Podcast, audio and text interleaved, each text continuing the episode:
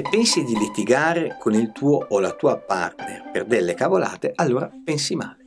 Nel video lo spiego e poi metto alla fine anche una piccola tecnica utile alla coppia. Esempio dei più gettonati è quello di un partner che dice ci risiamo, riesci a non lasciare le cose in giro, mi sembra di essere qui a sistemare l'immondizia che lasci qui e là. E da qui l'altro partner attacca e va sulla difensiva. Poi magari mi arrivano in seduta e dicono che litigano per delle sciocchezze, tipo appunto il riordinare, piuttosto che il mettere i bianchi con i bianchi in lavatrice eh, o il portare fuori la spazzatura. Questo tipo di litigi di solito fatica a trovare una soluzione perché in coppia ci si limita a considerare la, la parte superficiale, si considera come sciocchezze e non si va alla radice del problema che di solito nasconde altre verità. È un po' come se volessi risolvere il problema di un iceberg se sono su una nave pensando di togliere solo la parte che emerge in superficie. Eh, poi comunque quello che c'è sotto mi fa schiantare. Per citare un esempio tratto da una delle mie coppiette, lei lamenta, si lamenta perché lui puntualmente lascia la confezione vuota delle patatine in salotto. Nonostante l'avesse chiesto mille volte di non lasciarle, lui si dimenticava e puntualmente scattava la lite. Peccato che questa non si risolvesse e si andava avanti a litigare, perché sotto c'erano dei significati più profondi.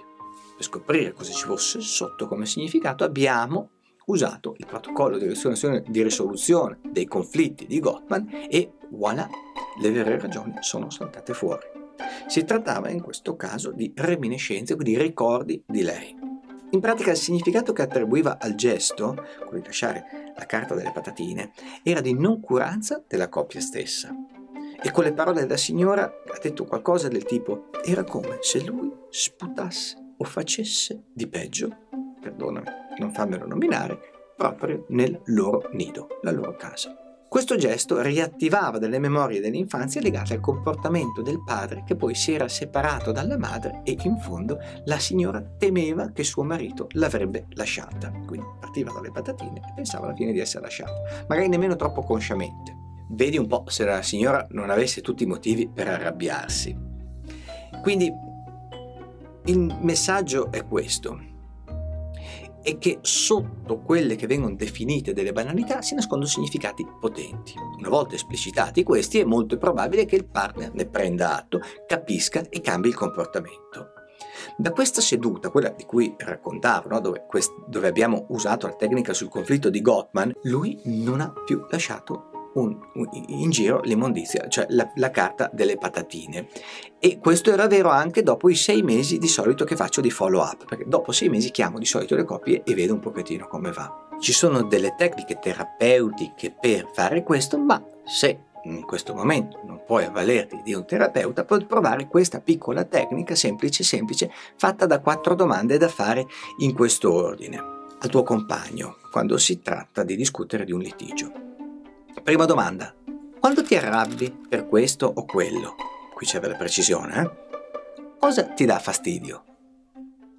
E poi chiedi, seconda domanda, e perché questa cosa ti dà così fastidio, ti infastidisce così tanto? E poi ancora, terza domanda, qual è il significato che attribuisci a questa mia mancanza?